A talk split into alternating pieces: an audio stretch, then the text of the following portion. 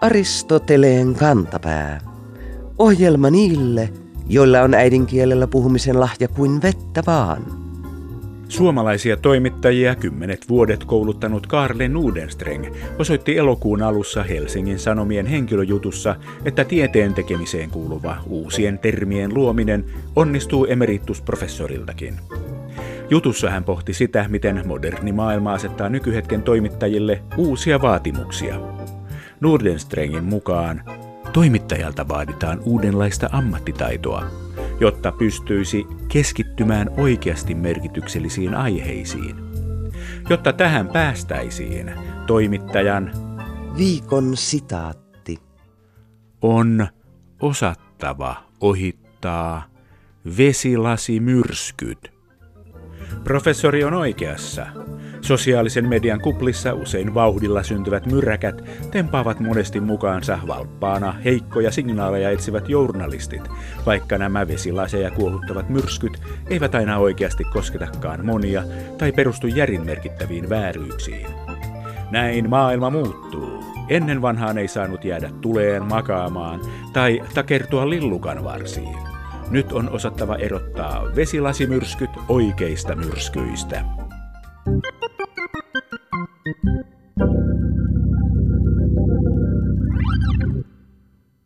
Minulla oli aikoinaan koira, niin kuin sadoilla tuhansilla muillakin suomalaisilla. Koirani nimi Siiri oli loppuun saakka mietitty. Ensimmäinen kirjain S sihahtaa erottuvasti ja kuuluu kauas ilman huutamista. Sanan loppupuolen R taas tuo nimeen ryhtiä ja auktoriteettia, jolla kutsuja voi osoittaa olevansa lauman pomo. Siiri oli kuitenkin vain koiran kutsumanimi. Koska se oli syntynyt kennelissä, sillä oli myös koiran kasvattajan antama virallinen nimi. Nimi oli englantia, koska koko moderni kenneltoiminta alkoi Isossa Britanniassa 1800-luvulla. Siirin komealta kalskahtava oikea nimi, jolla se olisi pärjännyt ulkomaillakin, oli Water Rail Follies. Koska rotukoirilla suvut ovat ainakin yhtä tärkeitä kuin ihmisillä, nimestä löytyy aina koiran syntymäkendelin nimi, tässä tapauksessa Follies. Kennelliiton jalostussivustolla koirien sukuja voi penkoa aina kahdeksan sukupolven taakse, ja siellä hurtien sukututkimus sujuu helposti – Sieltä näkee muun muassa, että Siirin äiti Karelia on synnyttänyt kaksi, mutta isä Storm Petrel on siittänyt kaikkiaan 31 pentuetta. Siiri oli rodultaan Labradorin noutaja. Kuten nimestä voi päätellä, se oli noutaja, eli varsinkin vesilintujen metsästäjien käyttöön jalostettu koira. Labrador taas tulee siitä, että se jalostettiin Englannissa koirista, jotka oli tuotu Kanadasta, Labradorin niemimaalta. Mutta sitten meillä on koirarotuja kuten Bison Frise. Siitä nimestä on vaikea sanoa, mikä hauva on olemukseltaan. Tänään kysymme Kennelliiton rotumääritelmätoimikunnan jäseneltä ja kaikkien rotujen lajituomarilta Paula Heikkinen Lehkoselta, miksi kaikkien koirarotujen nimiä ei ole suomennettu. Opimme, että koirarotujen nimissä on mukana historiaa, vanhoja elämäntapoja, metsästysmenetelmiä, maantietoa, historiaa, muinaisia ihmisiä ja jopa romaanihenkilöitä.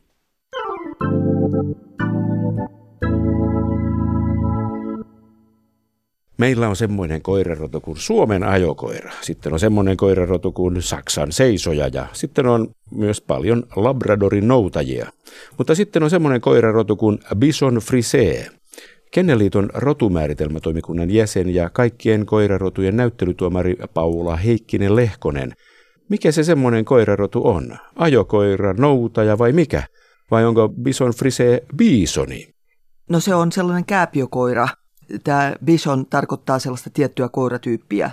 Näitä on muutamia näitä bison rotuja. Ne on pieniä, yleensä valkoisia, karvasia kääpiokoiria. Ja sitten se frise tarkoittaa kiharakarvanen. Ja yleensä rodun harrastajatkin nimittää niitä bisoneiksi. Onko se ranskalainen koira, niin kuin nimi antaisi olettaa? Joo. Nämä ranskalaiset rodut on yleensä aika hankalia suomennettavia – Miksi toisten koirarotujen nimet ovat suomeksi, ainakin osittain, mutta toisten ei? No se on sillä tavalla niin, että meillähän on Kenneliitossa tämä rotumääritelmätyöryhmä, joka suomentaa eri rotujen rotumääritelmät ja ehdottaa suomenkielisiä nimiä niille. Mutta nämä rotujen harrastajat, rotujärjestöt, niin ne saa sitten lopullisesti päättää, mikä, miksikä sitä rotua Suomessa nimitetään.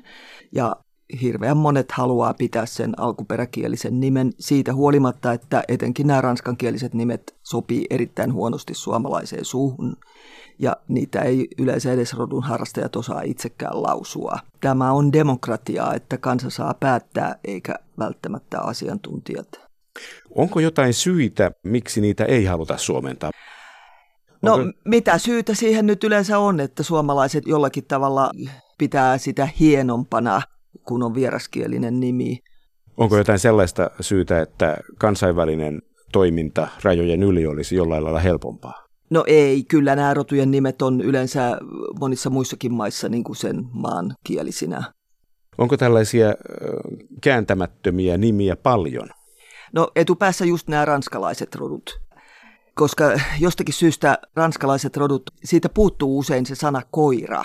että just niin kuin tämä Bichon Frisee, niin siinä ei ole sanaa koira.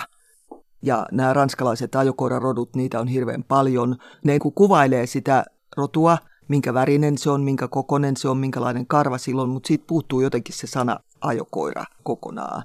Että nämä on hirveän hassuja ja sitten ne on pitkiä ja monimutkaisia just sen takia, kun siinä on niin kuin monta tällaista määrettä. Esimerkiksi tämä Petit Basset Griffon Vandeen.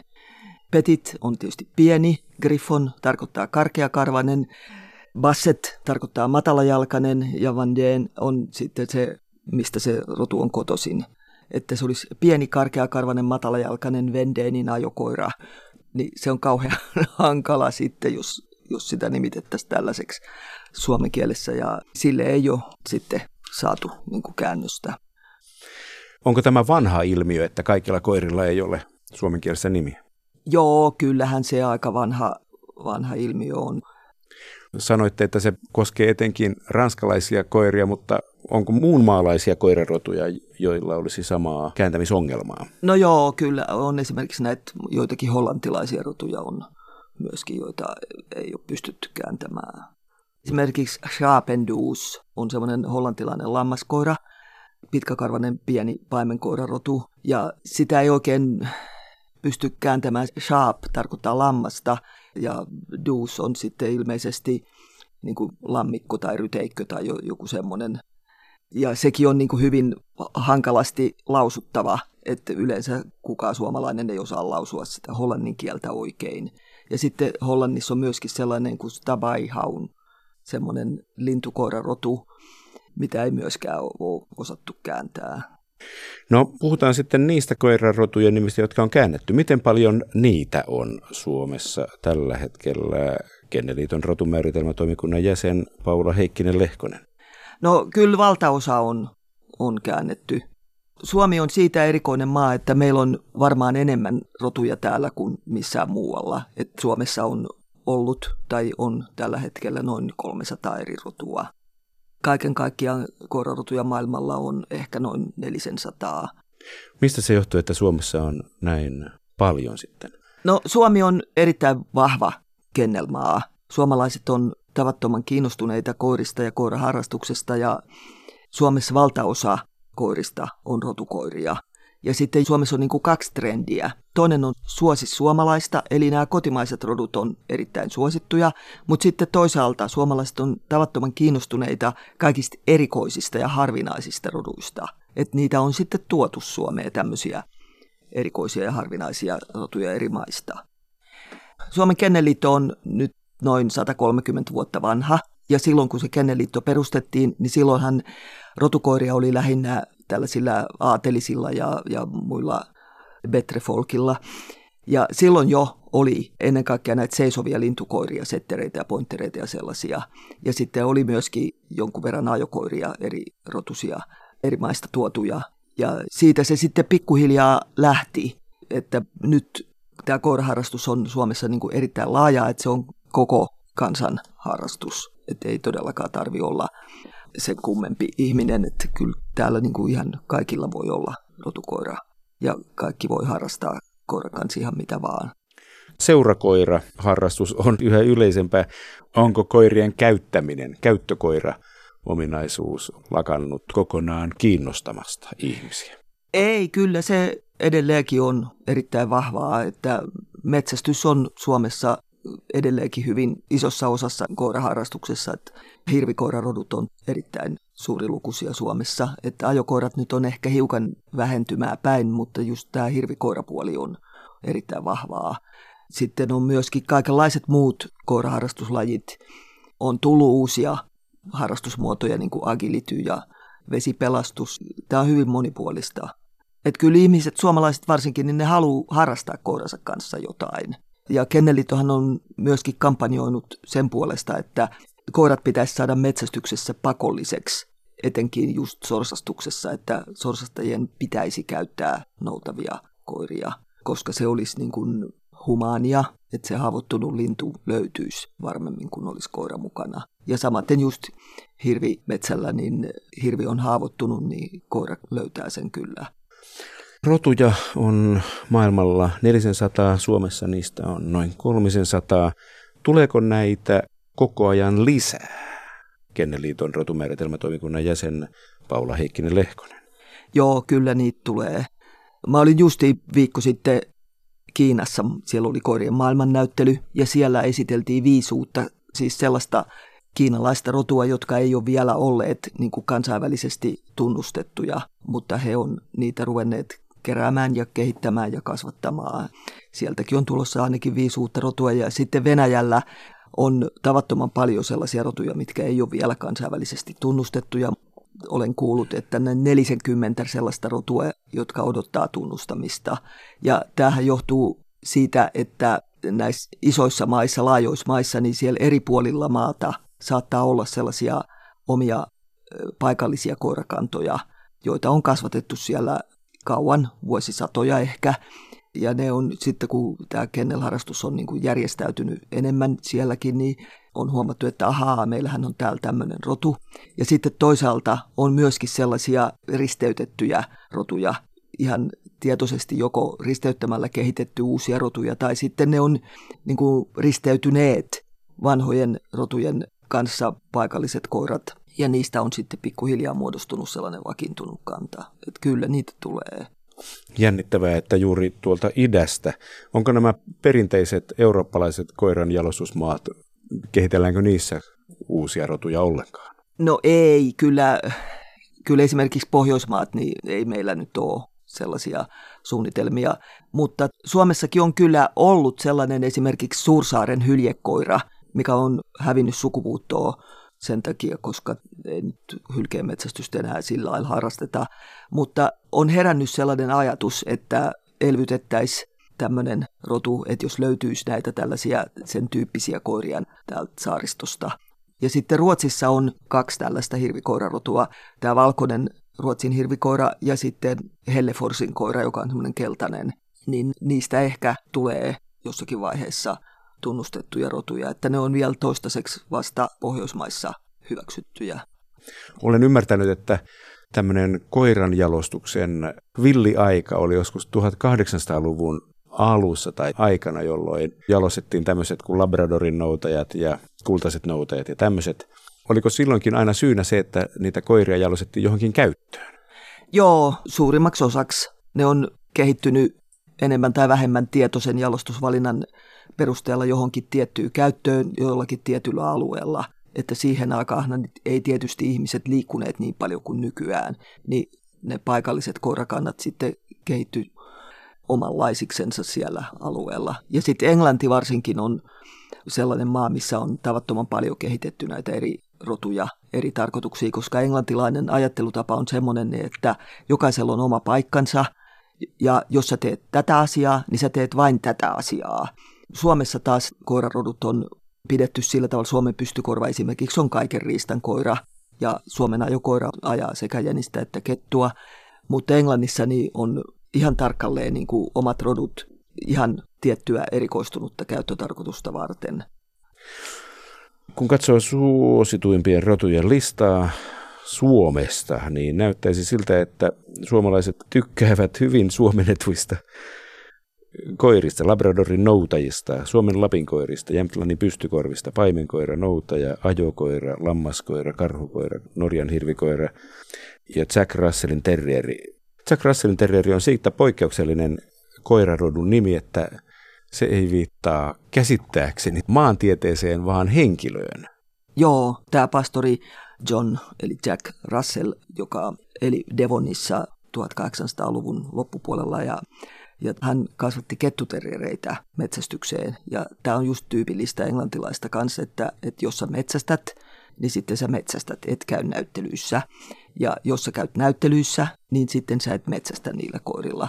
Ja siihen aikaan tuossa 1900-luvun alkupuolella niin rupesi kehittymään tämä näyttelytoiminta. Ja kettuterrorista tuli erittäin suosittu. Se oli silloin sellainen muotirotu. Niitä oli kuninkaalla ja, ja kaikilla tärkeillä henkilöillä. Ja nämä metsästäjät sitten tykkäsivät, että tämä näyttelytoimikunta niin kuin pilaa tämän rodun, että kun siitä tulee suosittu ja tämmöinen hieno seurakoira ja sillä tavalla. Ja metsästäjät ei sitten käyneet näyttelyissä ja tämän pastorin koirat sai sitten kuuluisuutta hyvinä metsästyskoirina ja niitä levisi sitten ympäri maata. Ja hänellä oli itse asiassa kahdenlaisia, että matalajalkaisia ja sitten vähän sellaisia korkeajalkaisempia. Mutta ne rekisteröitiin siihen aikaan niin kuin kettuteriereinä että kun mennään kettuterereiden sukutaulussa tarpeeksi kauas, niin siellä tulee pastorin koiria vastaan. Mutta sitten pikkuhiljaa, kun nämä levisi sinne maakuntiin, pastorin koiriin pohjautuvia koiria ja ehkä sekoittu sitten vähän myöskin muiden kylän koirien kanssa, niin niitä ei sitten rekisteröity, eikä metsästäjät muutenkaan välttämättä siellä rekisteröi koiria. Niin, niitä kaikkia sellaisia pieniä metsästysterereitä, niitä ruvettiin sitten nimittämään vaan Jack Russellin terriereiksi. Ja näistähän on nyt tullut niin kuin kaksi rotua, jotka on pikkuhiljaa tullut tunnustetuiksi roduiksi. Että on tämä Jack Russellin terrier, joka on se matalajalkainen, ja sitten on Parson Russellin terrier, joka on vähän korkeajalkaisempi. Et vaikka pastori ei sinänsä tarkoittanut kehittää mitään uutta rotua, mutta näistä nyt pikkuhiljaa sitten on kehittynyt kaksi. Myös vahingossa voi rotuja luoda. Onko muita ihmisen nimeen perustuvia koirarotujen nimiä kuin tämä Jack Russell, kaikkien koirarotujen näyttelytuomari Paula Heikkinen Lehkonen. On, on. Ei tarvitse mennä pitemmälle kuin Ruotsiin. Niin Ruotsin Hamiltonin ajokoira on saanut nimensä kreivi Adolf Patrick Hamiltonin mukaan, joka kasvatti ajokoiria ja oli Svenska Kennelklubbenin perustaja myöskin. Ja sitten on Norjassa on kaksi ajokoirarotua, Hygen Hund, eli Hygenin ajokoira, joka on prokuraattori Hans Friedrich Hygenin mukaan. Hän oli niin kuin sen rodun kehittäjä. Ja sitten on myöskin Dunkerin ajokoira, joka on kapteeni Wilhelm Konrad Dunkerin mukaan saanut nimensä. Hän oli sen rodun kehittäjä. Ja sitten on tota Dobermanni.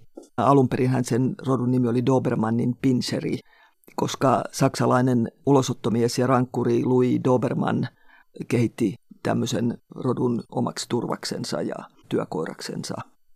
Sitten on myöskin yksi rotu, joka on romaanihenkilön mukaan nimitetty. Se on Dandy Dinmontin terrieri. Ja se tulee tota Walter Scottin romanista Guy Mannering. Ja siinä kirjassa oli Dandy Dinmont-niminen henkilö, jolla oli tämmöisiä matalajalkaisia terriereitä. Ja siitä on sitten saanut tämä Dandy Dinmontin terrierin nimensä. Aristoteleen kantapään yleisön osasto. Este- ja kouluratsastuksen Euroopan mestaruuskilpailut pidettiin hiljattain Rotterdamissa. Lennokkaita suorituksia saattoi seurata Ylen kanavilla ja jännittää suomalaisratsukoiden menestystä.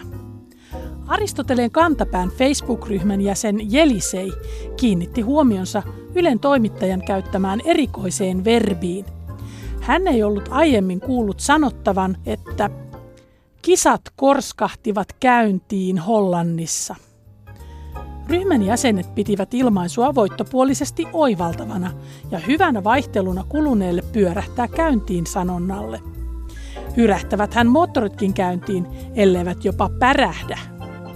Korskuva hevonen on kiihtynyt ja energinen, mikä kuvastaa mainiosti kilpailujen jännittynyttä tunnelmaa – Tosin muutama hevosihminen huomautti, että kilpahevosta pyritään rentouttamaan ennen kisasuoritusta, joten korskunta ei välttämättä ole positiivinen asia huippusuorituksen kannalta. Kielitoimiston sanakirjan mukaan korskua verbiä käytetään useimmiten hevosen pärskyvästä hengityksestä. Korskumisesta johdetulla adjektiivilla korskea puolestaan kuvaillaan asiaa tai henkilöä, joka on mahtava, pöyhkeä, ylpeä, koppava tai ylimielinen.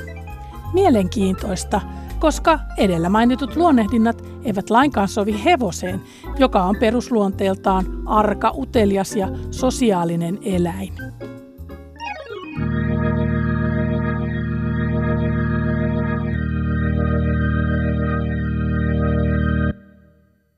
Raamatun ajan egyptiläiset joutuivat heinäsirkkaparvien ja rakeiden uhreiksi, mutta kyllä sitä osataan nykyäänkin. Helmikuun alussa Iltasanomat kertoi talvisen liukkaiden olosuhteiden seurauksista näin. Viikon fraasirikos.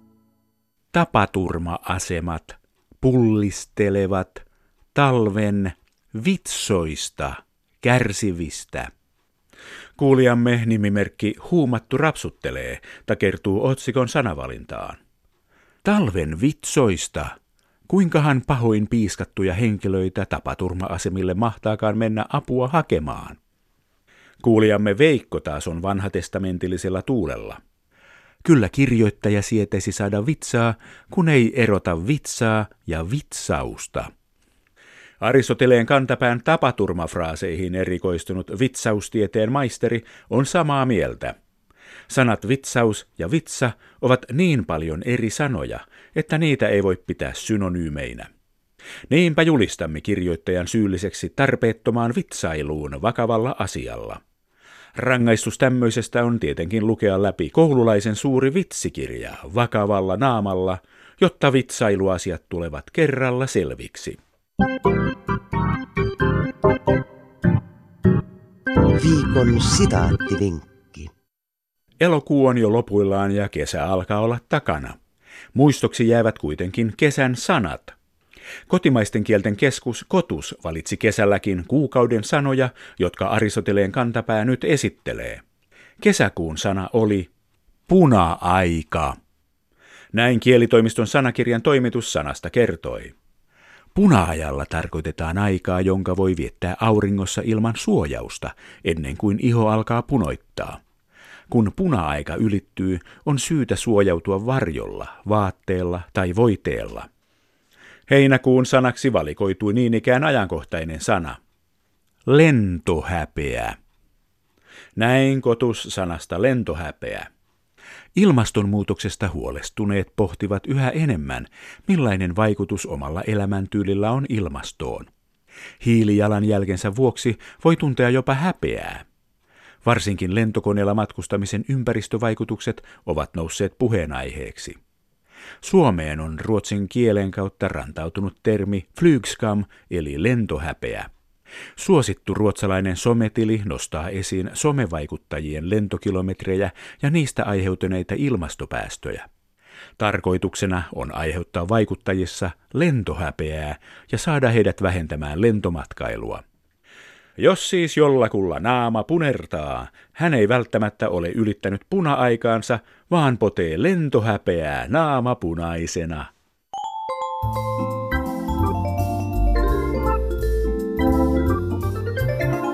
Kerro Aristoteleen kantapäälle, mikä särähtää kielikorvassasi. Tee se internetissä osoitteessa www.yleradio1.fi kautta Aristoteles tai lähetä postikortti PL 58 00024 Yle. Aristoteleen kantapää selvittää, mistä kenkä puristaa.